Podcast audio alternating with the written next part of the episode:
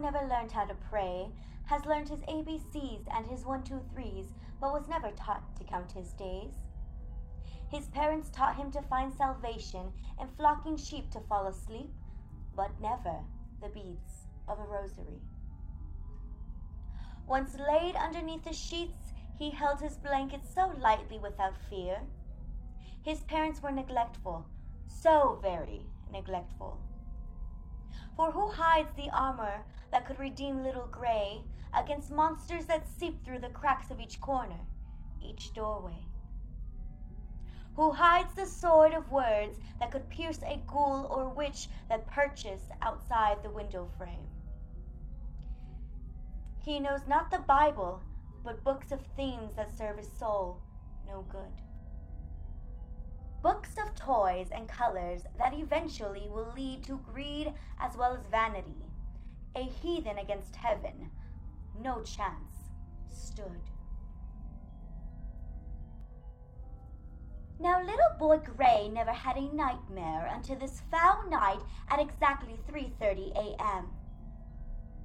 He woke in such surprise, scratch, scratch, at his window Then an instant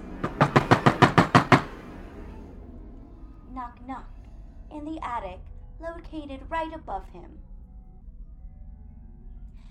Maybe mommy is up there. She always likes to clean. And maybe the wind is blowing so very hard against that tree near me. So like little Grey to dismiss such an event.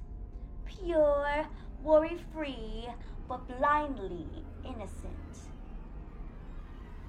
Without hesitation, the eerie noise continued in. Ah! Creeped in his ear. Just when he thought his eyes would take rest again. Ah!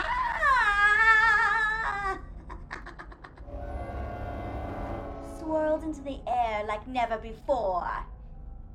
Now little Grey is wide awake, staring at his bedroom door.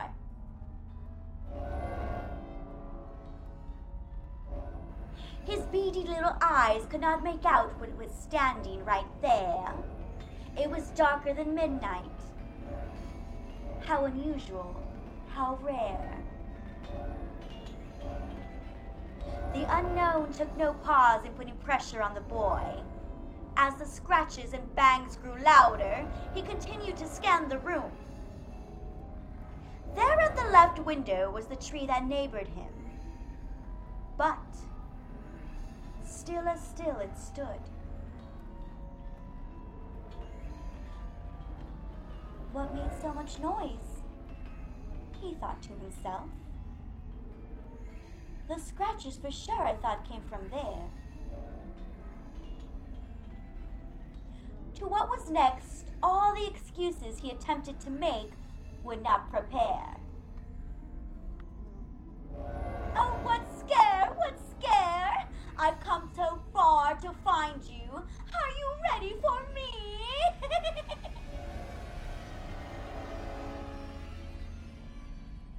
A voice so hideous vibrated from the wooden floors. Little Grey knew it was not his mom nor dad, but who? He did not know. The door quietly shut as the lock placed itself tight.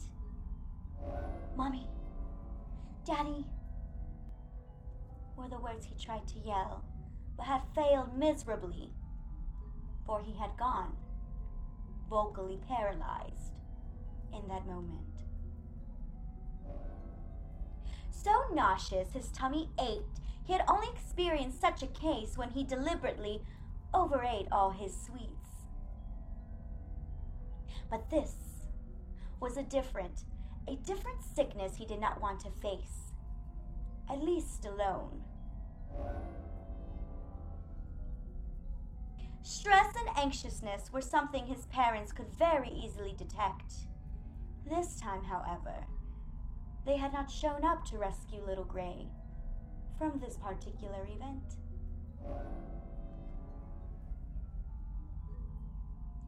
I eat those who are unclean, the filth beneath the skies.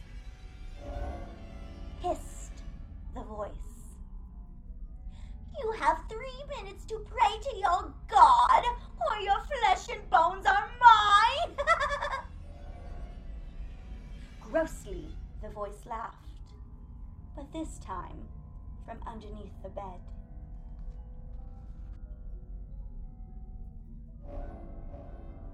Screech! Screech! His bed frame shifted.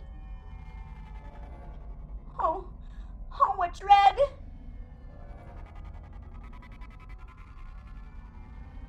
Little Grey has never heard the name God or even a prayer before, but he will sing a lullaby he was taught to sing if he were ever to have a nightmare.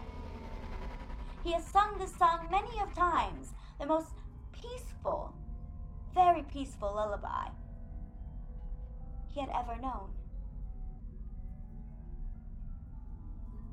One deep breath in.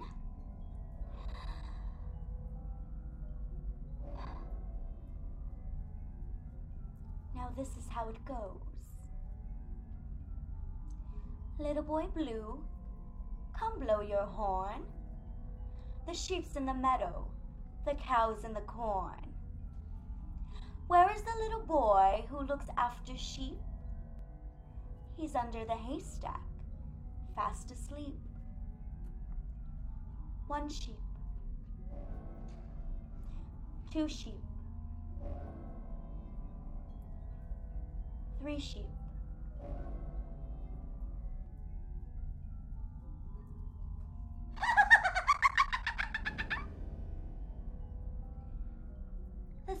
Voice replied.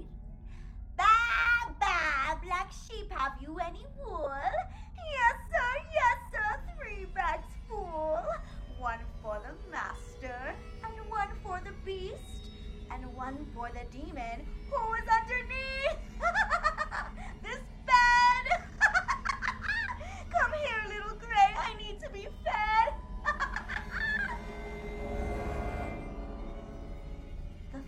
encounter with fear would be the last for little grey, where he once laid his head. Peacefully now would become a grave there in his bed. A slinky hand coiled beneath him, rising above and at the end of his feet. Out peeked a head with eyes so big, its tongue slithered through the gaps of its teeth.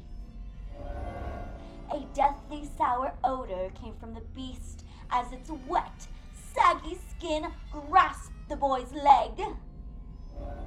Excitedly drooling, it knew it found an unsafe soul to take to its unholy den. Little Grey, who sang Little Boy Blue, did not learn his Hail Mary or Our Father, too, which would have saved him if he only knew. His body now colorless, lacking all shades of life, including choking colors like gray and blue. Down below the hellhole and never to be found, Jesus with his sheep left home for good and left some to the devils bound.